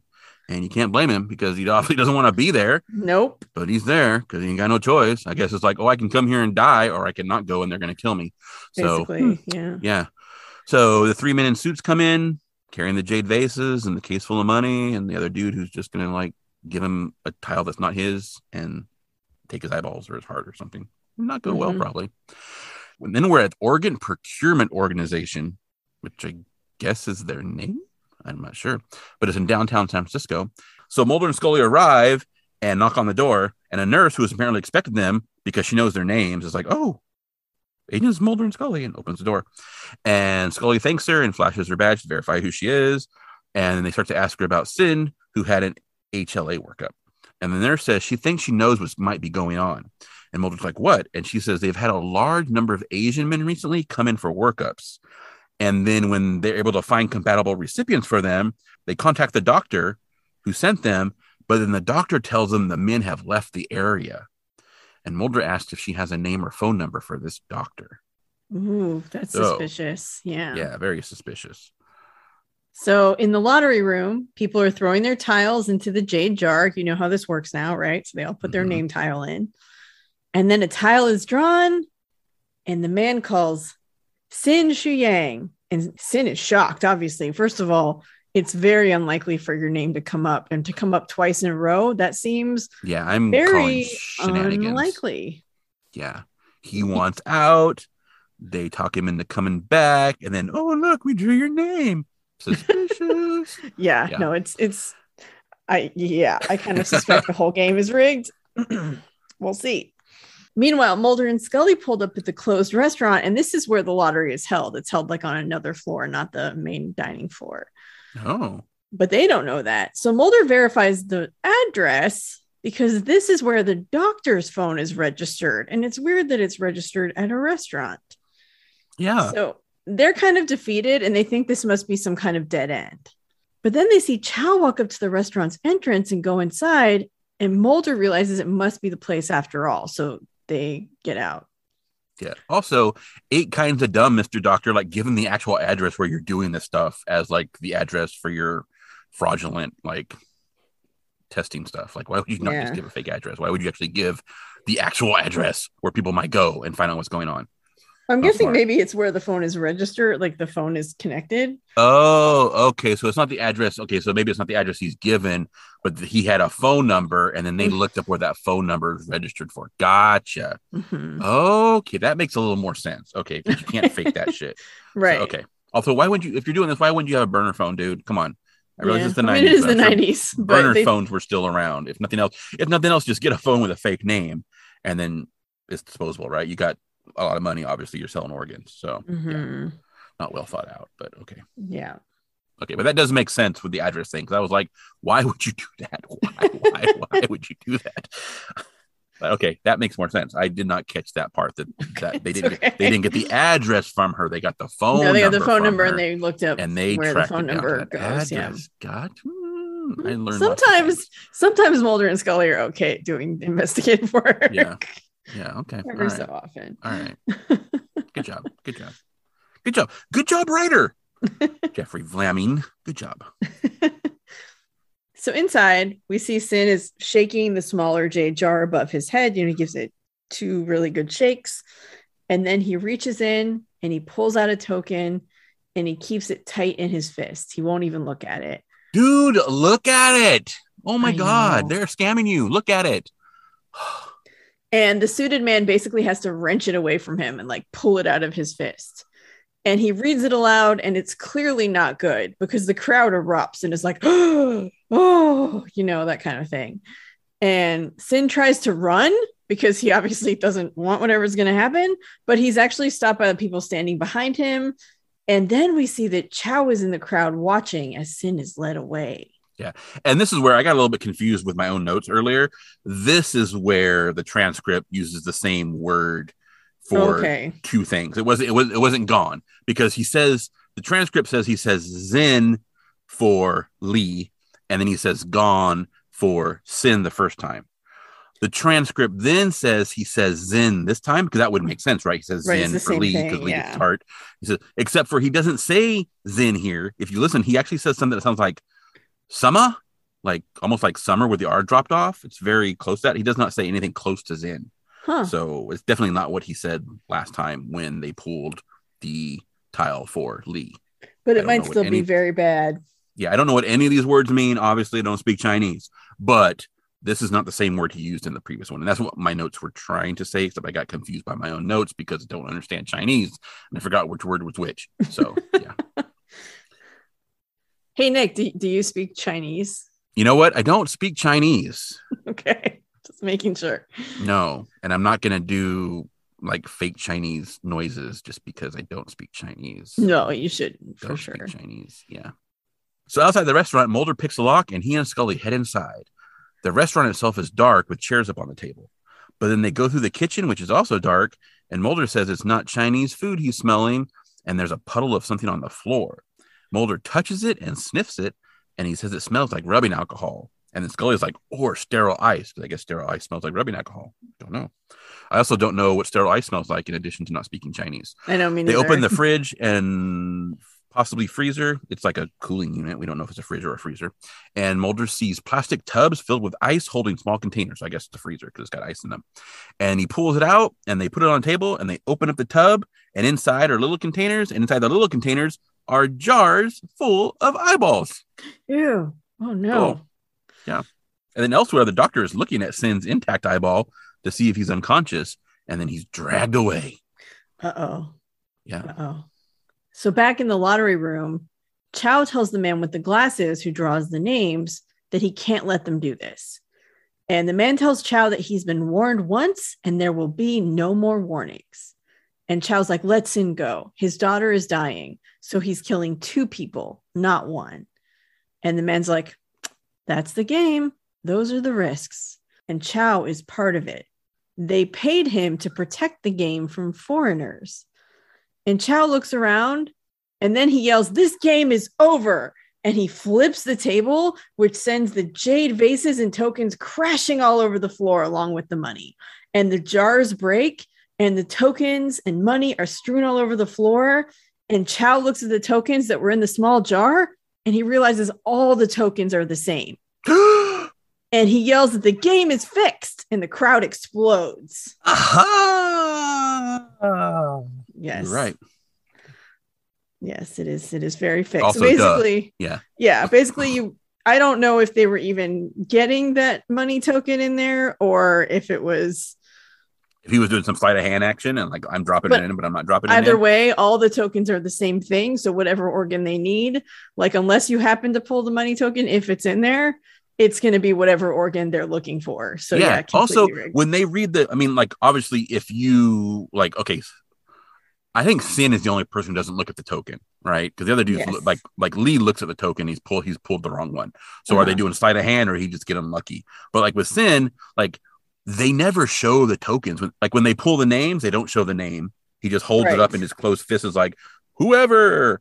And then like when the dude takes the token from Sin, he doesn't show it to people. He's just like it's this and closes it in his hand. Like you don't know Mhm. which is why you should look at the token because at least you have a chance if they're not totally just like doing sleight of hand stuff and not putting the winning one in at all. Mhm. So, yeah. Yeah. Although apparently at some point it must have been a semi-functioning game because the doctor says he won, unless that's just a story. yeah, yeah. Who knows if that really happened or if that's the legend that they tell to get people to buy in or whatever. Yeah. But yeah. So in the kitchen, Mulder and Scully hear all the noise, and Mulder thinks it's coming from upstairs. So elsewhere, we see Sin is on an operating table, and then two men in scrubs stand over him, and they're rubbing like some kind of like iodine stuff on him. It's that that browny, rusty looking liquid stuff. They're probably like iodine. And then Sin kind of opens his eye, and then there's also a frog that's in a jar on the table nearby. That's called Ribbit, Ribbit, Ribbit. So they're gonna put a frog in his chest probably. They're rubbing that stuff on his chest, so they're getting ready to take his heart out and Mulder and Scully arrive at the lottery room, and it's just sheer chaos there, right? Because people are like, "Oh, you ripped us off." Also, there's like two million dollars on the floor, so Right. be, like scrambling for some money. I know me too. Yeah, Total And chaos. people are surrounding the men and yelling at them, and the fact that they're not already dead is probably amazing. So, Mhm. and Sin, who we saw, he opened his eyes and was apparently not completely unconscious. So that operation is going to suck when they take his heart out. He sees his daughter looking down at him from above, and of course, it's a hallucination, right? And he's all, Mhm. forgive me. But of course, it's the doctor, and he says they forgive you, and he's holding the scalpel. So he's just gonna like just open up Sin's chest. You know, he knows Sin is awake, and he's like, I'm just gonna take your heart out anyway. Too bad, sorry, dude. Yeah. And then Sin closes his eyes, but then Chao bursts in, and the doctor's like, It's too late. I mean, it's technically not because they haven't taken his heart out yet. But the Chao has his gun out, and he tells him to step away, and he tells Chao not to be a fool, and then Chao shoots him in the shoulder. And Mulder and Scully rush in behind Chao, and Mulder tells Chao to put his hands up in the air, and so he does. And then Scully trains her gun on the other man in scrubs, and she checks Sin's pulse, and he's still alive. I mean, we know he's still alive because he was just talking. So, yeah, but he's still alive. Phew. That's lucky. The doctor was just gonna cut him open while he was awake, dude. well, the anesthesia was clearly having some effect, but probably He was not. he, he was talking. He was talking. You're not gonna cut someone's heart out while they're talking. I mean, I guess. I mean, are, apparently but, he's. I don't. I don't. I don't think Yeah. he's a very nice person. I don't think he cares that much, to be honest. But Holy shit! Like the dude's gonna scream. I'm sorry. yeah. Right. So Mulder turns Chao around and cuffs him, and the doctor he shot looks up at Chao and he tells him, "You should have killed me." And Mulder demands to know what he said, and Chao's like, "He said the game's not over." Yeah, because the doctor obviously spoke in Chinese. Yeah, So, and ch- yeah, Oh, we didn't get subtitle on this one, right? He just says something and then. yeah, and then Chao says, oh no, we do because he says you should have killed me. That actually, we do Right. actually see that, right? Yeah. So I think so. And then Mulder demands Yeah. to know what he said, and Chao says, "He said the game's not over." yeah, sometimes they speak in English, sometimes they speak in Chinese, sometimes there's subtitles, sometimes there's not. And we had a transcript we were looking at for the stuff that wasn't subtitled, so I'm I get confused about what was what. It's been a, Totally, yeah. it's been a been over. We were going to record this last week and we didn't. and so I have forgotten a little bit. I admit. Well, so. yeah, we and that was my fault because my cat had to go to the ER vet, and so I was not. In fine, but he's better now. to, he uh, was he had you know he had things to say, but I think he's taking a nap now. So Yeah, I think he actually I plugged in his heater bed and now he's hanging out on there and he's sleeping, so he's happy. But yeah, he's doing a lot better. But he was not well last weekend, and I was too much of a wreck to record. So now we're recording this weekend. It's been a while. We're both trying to remember what the heck happened. that's right. So, in an interrogation room, the doctor, who is the hard faced man, the guy who was operating on all these men and taking out their hearts, that guy, he tells Scully that people live with the ghosts of their father and their father's fathers. They call to them and show them the path. And Scully's like, No ghost called to these men. You did by preying on their hopelessness and desperation. And the doctor agrees they were desperate, just as he was when he first came to this country but he committed no crime. And Scully's like, You cheated them out of life by promising them prosperity when the only possible reward was death. And the doctor says, Death is nothing to be feared, but life without hope is hell. Hope was his gift to these men. He wouldn't expect Scully to understand. And Scully's like, Well, I understand you're going to prison for a very long time. And he just kind of stares at her. And Mulder opens the door and he asks if he can speak with Scully for a minute. And the hard faced man just sits there, not looking concerned at all. Yeah. So in the hall, Mulder tells Scully that he just got back from St. Francis and Sin is still in intensive care. And Scully asks about his daughter. Mulder checked with the Organ Procurement Association and she's been put on the recipient list. And they reach Neary, who looks unhappy. And Scully asks what's wrong. And Neary says that they interviewed all the people they found at the restaurant last night. And Mulder continues that they've put up a wall of silence, so clearly they haven't gotten much from them. They all claim to be members of a social club and say they saw nothing. So clearly the men still have some kind of power over them because they're still afraid to speak up. And Scully asks about Chao. Surely his testimony would be enough to lock this guy up. But Neary says they can't find him. And Mulder's like, well, he was supposed to testify before a grand jury this morning. When he didn't show, they went to his home and he'd vanished like a ghost. um, uh, this is like the next day, I think. A grand jury already. That's um rather quick. It is very quick, yes. Yeah. Wow. Man. Wow. Back at the funeral home, the light is on the cremation chamber. Oh, not good. Chao is lying on the metal slab inside, and he opens his eyes, and then he realizes where he's at, and he looks to the side, and the fire turns on and engulfs the space, and then we see the character for Ghost is written overhead, and it's over. That's the end. Bye. Yeah, that's the end. Yeah. Oh. Oh.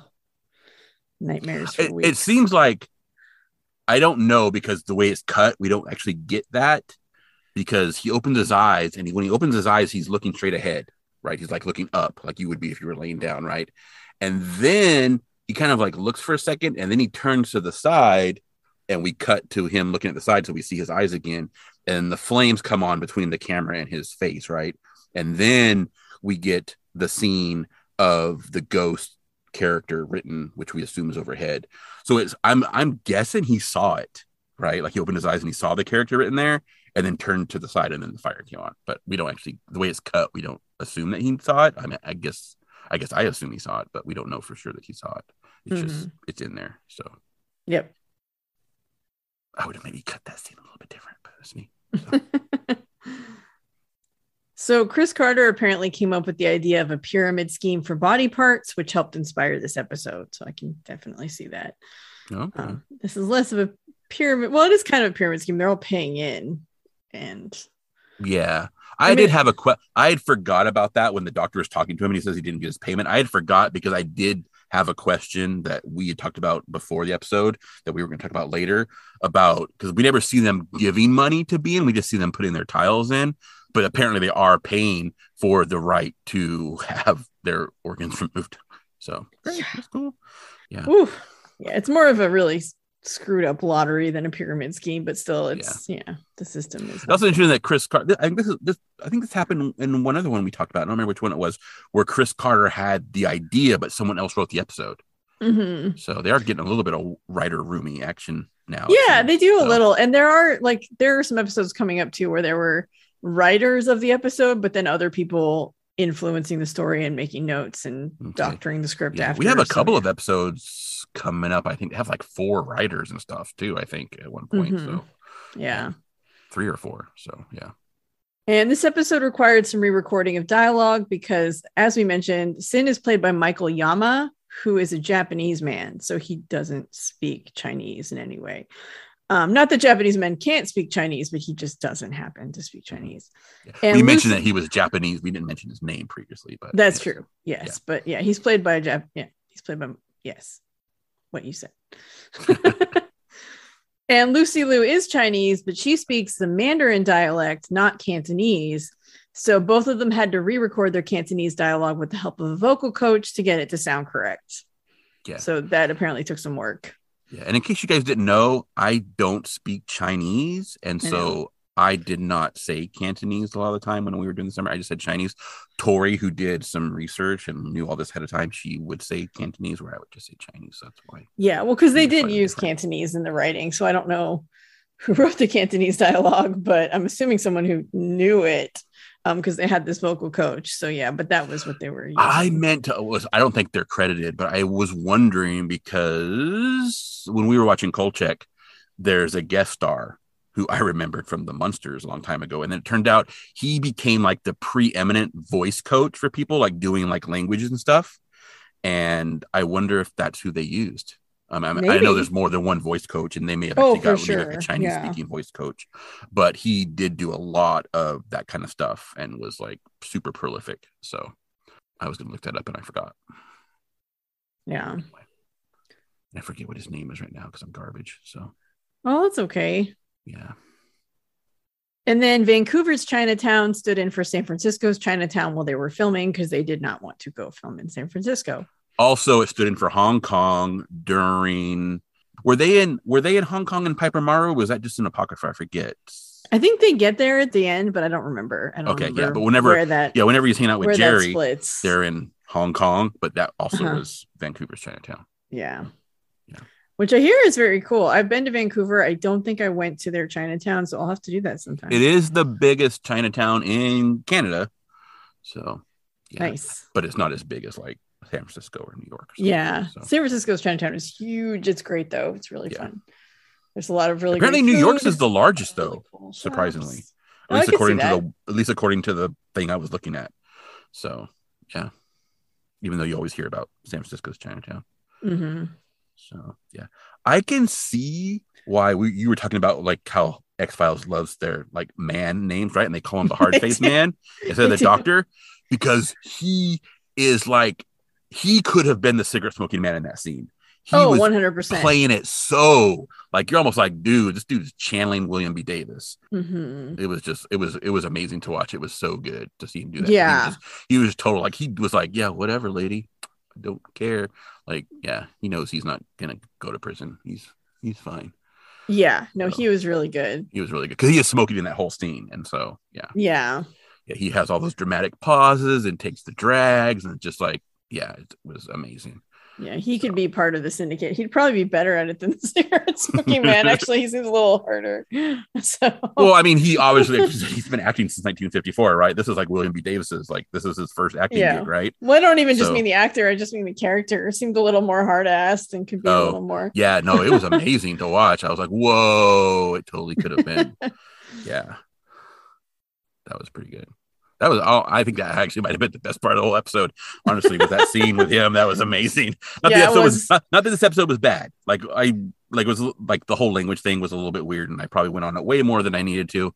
But it just it's one of those things where like, you know, people we're who white people and it was white written people. by white people. well, and and also we, don't know, there are obviously going to be weird things, and like the whole like uh, I was already set up by like the whole like we got you got a Japanese dude playing a Chinese man, and then you're I'm pretty sure you're using Japanese masks for this Chinese syndicate.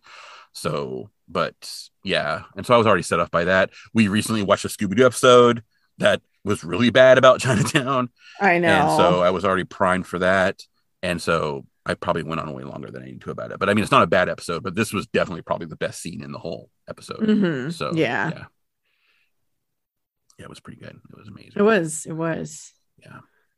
And I honestly don't really have anything else to say about the episode. Surprisingly, I think I said everything during the episode. um, that Yeah. needed to be said.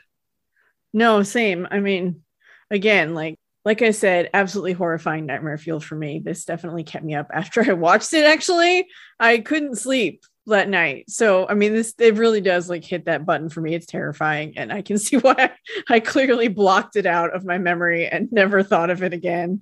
And now it has been dredged up, and I now have it in my head. Yay. But otherwise, I think it's a solid episode. It makes sense. Like, again, it's not an X file, right? Like, it, they kind of come into it thinking it might be supernatural in some way, and it's not. It's just a bunch of people screwing people out of their organs and giving them hope that they might win enough money to live the American dream, which is a total joke now, unless you have a ton of money. I do wonder though, and this may be related to why the people didn't want to talk, because we get this in the beginning, but we never get it again later at all. But Seattle, Los Angeles, Boston, yeah. the same thing is yeah. happening. So, like, it's obviously not done because they shut this one down. Yeah, well, and this one might not stay shut down either. No, There's it's probably going to be some sort kind of of you, it's probably whack a mole, right? Like, oh, we're not using that location anymore. As far as we know, the doctor's the only person that got. I mean, I'm, I'm. The other people were there, so I'm guessing they took the other dudes into custody, the other dudes in suits, but we don't know that because we only see Scully talking to the. Yeah. hard Well, and man, clearly, if So- they don't have a case against the guy who had a scalpel over the other dude, they're not going to have a case over these guys who were in the room, you know? That's. I guess that's true. Yeah, because no one's talking. That's right. Yeah, so they had to let him go. Also, we don't know who the dudes in the masks were. Were they the three? Were they also the three guys? I'm assuming, I'm assuming that's The- them. a couple of those dudes were old and didn't seem like they'd be people who would kill you and throw you in an oven. maybe they're just their, maybe those Just three dudes enforcers. in Masters. Yeah. the enforcers. But I mean, we clearly don't get a real picture for exactly how this lottery functions, right? How many people have won? Has it happened anytime recently? Is that providing actual hope because people they've seen someone win in the last Well, year? or also, so? even if they have seen someone win, like, do we know that's not a ringer? Do we know that's not a setup? Of right. someone I mean, we don't. We don't. Who is inside and just playing like they're, you know, low level, kind of. Yeah. So we just don't really know how it works, but it is legitimately terrifying. And not just the cremation chambers, but just like the idea of being so desperate for money that you would buy into this in the first place. And having been incredibly poor a couple times in my life, I mean, I I don't know that I've ever been that desperate, but I've I can definitely see why people would be, and I can definitely. You know, you've got this. Ooh, maybe I can win. Like, I mean, I would just buy a lotto ticket. If Yeah. Well, not bucks, even but- just the poverty too. I mean, like, obviously, like, you know, they're Kim is- immigrants. Kim is, I would say they're they're- immigrants. We don't necessarily get that with Hsin and Kim, but like Johnny Lowe was still like in the process, right, of doing his immigration stuff. And so we assume like a lot of them are like, you know, not that anyone should be illegal. People aren't illegal, but, you know, they're not here. It might with- be harder for them to find legitimate work or well-paying Yeah. work. It might be harder for them to pay rent, you know, or find you know, find well, pay rent for sure, but like find a place to live, that kind of thing. Yeah. I mean, it's just there's so many layers, and we don't know what everyone's backstory was. We got Hsin's backstory, which is his daughter doesn't have insurance and doesn't have health care and needs this expensive surgery And they to not have die. obviously only lived here for three years. right. We don't know what their, we don't know what their status is as far as citizenship, immigration, Right. that kind of thing. But which, I either mean, way, I'm- his I'm one of job these is people who I'm like- I'm like- insurance. borders are stupid borders are made up they're fake people should be able to live where they want to live but yeah. But I mean, Again. it's I can definitely see why someone in some of those positions would be desperate enough to buy into this because mhm. well you don't if have you, any even if other you were an immigrant i mean i'm sure there are people well, that's what I mean. Yeah, Yeah. you don't have to be an immigrant to be desperate. There are people No. who need health care. There are people who are going to lose their houses. There are people in all kinds of financial troubles for yeah things that are not their own fault. i mean this is this no, is chinatown so we're focusing on chinese people but i mean there's no reason why there isn't something similar in like a white neighborhood or a black neighborhood or you know so Yeah. I mean, obviously these people are marginalized. That makes it harder. I mean, there's just so many layers. But yeah, it's definitely it's terrifying because you know you can picture people who would be that desperate, and then to be Mm-hmm. in a situation where you're drawing a tile and they might just remove your kidney, or they might like tear out your heart and then you're dead, or you might somehow win two million dollars. I mean, it's very like Yeah, it's the, dystopian it's the it's the two factor like verification problem that I have a thing with like like you can win, but then winning might actually be losing. So like, I don't know about that, man. yeah, I mean, oh, it's terrifying. Yeah, the whole thing is just woof. So, I mean, I think the episode's good. It's well done. It's intriguing. The whole time I was like, what's going on? What's happening? What's, and then the reveal that the whole thing is indeed just like totally rigged. Like we could guess that maybe it was, but like it just absolutely is totally Yeah. rigged. I mean, I think we're naturally suspicious of that kind of stuff, but yeah. yeah, of course. But yeah, I think this episode is a seven, Okay. but I'm All never right. watching it again because it terrifies me. So if it's ever on a Yeah, marathon, see, I'm turning it off. Like, I mean, yeah, it's not like I'm immune to fire. Fire does not bother me as much as water bothers me. Like I am Gotcha. like Bruce Willis and Unbreakable. Like, nope, not water. No, no, no. So yeah. I am way more there there are layers You're gonna have fun with fear. Quagmire then. So, that's the Loch Ness monster one, right? Yeah, it is. Okay, cool. I mean, I'm I'm all for let's get to some Loch Ness. I'm assuming it's not going to be what I'm thinking it is, but I'm about yeah. I'm old school, so yeah. Bigfoots, Loch Ness monsters, chupacabras. Give me some of that stuff. So I think I'm going to Yeah. go with a seven too. Okay. Yeah, I mean, almost. I mean, aside from the whole like, again, Chinese language stuff and how there's obviously some mismatching stuff going on, and whether a lot of that is just me not understanding. I think there's also the, them not understanding as well on some of the smaller bits. But I almost would be maybe leaning towards an eight, but I think I'm going to go with a seven. So seven Okay. seems about right. Yeah. Yeah. I mean, it was definitely good. It's not my favorite thing, but like it definitely works. It's a solid episode. Again, not an X file, which I'm always just amused whenever they end up in a case that's not an X file. But it's still shady as crap. And I had you know. big struggles with grotesque as far as seven and eight. And this one, I think I'm in that same kind of boat. I'm not gonna, I'm not gonna angst about it in the episode. I'm gonna go with a seven, and then I may or may not adjust it later. We'll see. Okay. So, Cool. I Well, did. then- spoiler, I did end up going with an eight for grotesque. So, Oh, okay. Cool. yeah, I ended the episode. I, I had said seven. I went to eight. I went back to seven, and then afterwards, I went back to eight. So Little waffling. this one, this one may go up to. We'll see. I don't know. Man, I'm getting to where I'm. I'm closing in on you for the for the um average on these. If I go up to eight, that's going to put me above you again, and this is going to be interesting. This is going to be an interesting season. Yeah, I may Yeah. adjust some of my ratings too because I feel like maybe I lowballed grotesque and possibly revelations. I don't know. Six seems it feels right, but they maybe should be bumped up to seven. I don't know. Well, I think you were talking about dropping a couple too, maybe again. Yeah. So So we'll yeah, see. We'll, see. We'll see how that shakes out at the end of the season. But Okay. All right. You know what? Actually, boom. I'm I'm I'm gonna do it. I'm gonna I'm gonna I'm gonna go with an eight. I'm just gonna change it Okay. right now. I'm gonna go with an eight. Okay. Like I said, there was nothing in this. Like everything.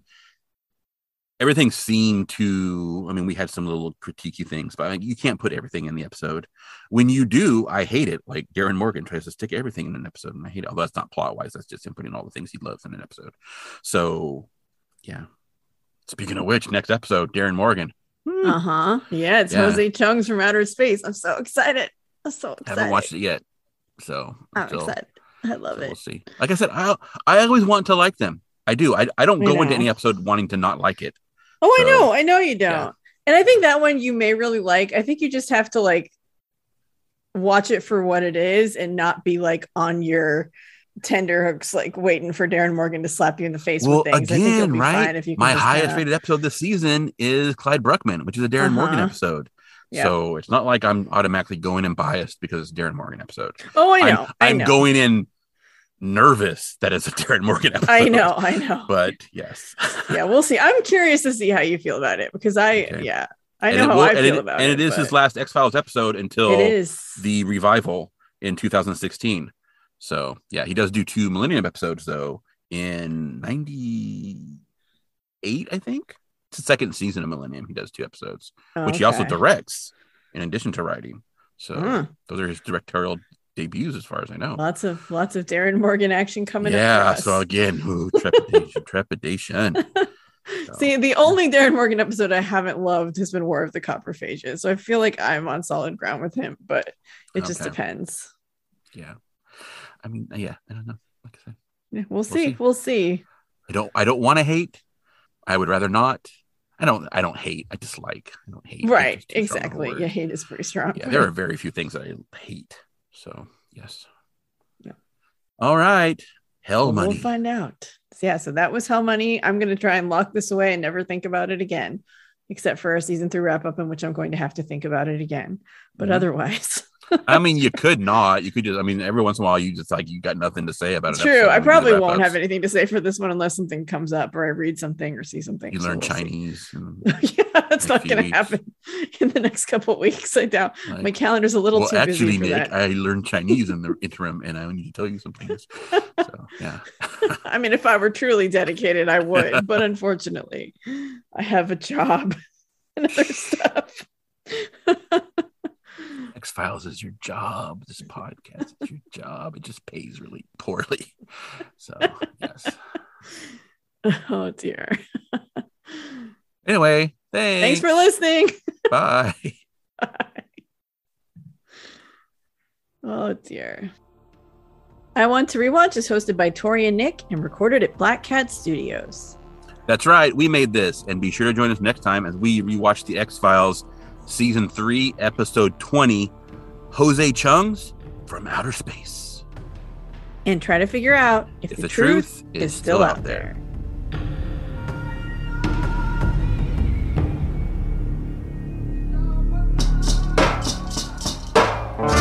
The truth is what we make of it.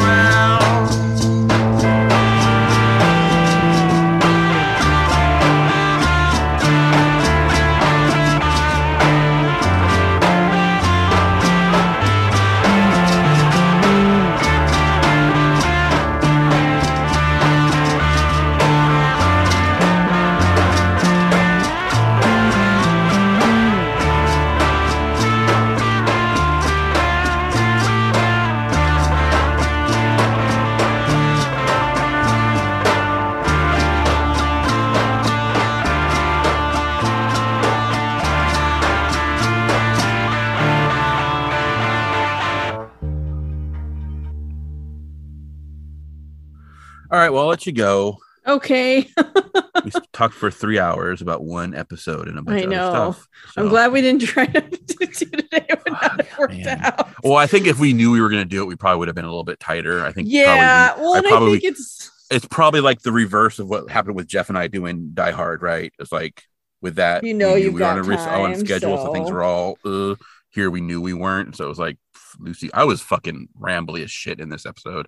I may be well, and some- also Locke was f- the cats were fighting and Locke was whining, and so that was you know just stuff. yeah. I mean, Locke's gonna stay in because we embraced it, and then oh yeah, up. that's as soon totally as we fine. I said, don't care. as soon as we let him be in the podcast, he's like fucking quiet. I know now he's like, okay, I've had my treat, and I'm gonna go sit on my little hot pad and just sleep. He just Like, wanted, he just wanted, he, he just wanted the rain, name recognition in the podcast. That's he it. like, he's "I'm trying to get those 15 minutes of fame. yeah, we'll see. Well, we'll see, Locke. Maybe I will cut you out. We'll see if that oh, works. How that works. All right, cool. Well, enjoy your rest of Sunday. Um, yeah. I guess you, yeah, you don't have any like holidays or anything coming up. Huh? You're working all week. Yeah, I'm working all week. I do have an eye appointment tomorrow, so I have to duck out for that. And just I'm Mm. getting new glasses. Yay. Mine are very old, and so I really need to replace my Wow, new glasses, new computer. Ooh, you're gonna have a good computer. You're gonna be able to see good. Be able to see and read words. Yeah. That's, that's All right, I'm, expect, I'm expecting big things for the podcast moving forward. Right now that I have a computer that doesn't die after compu- 10 you a minutes. computer that doesn't die, and you're gonna be able to read. All right, cool. Yeah, it should be a lot better. Anyway, all right. Gotta find Zoom so I can let you go. I mean, you could just leave and then I would sit here and talk to myself. I guess I a while, so, guess I could. I've never. could. Yeah, I would probably hear a little that, ding but- dong when you went out, but yeah. Tori, are you there? Are you there? nope. I, I abandoned no, you ship. left because you full shut up, Nick. Bye. okay. See ya. Yeah. Have a good day. All right.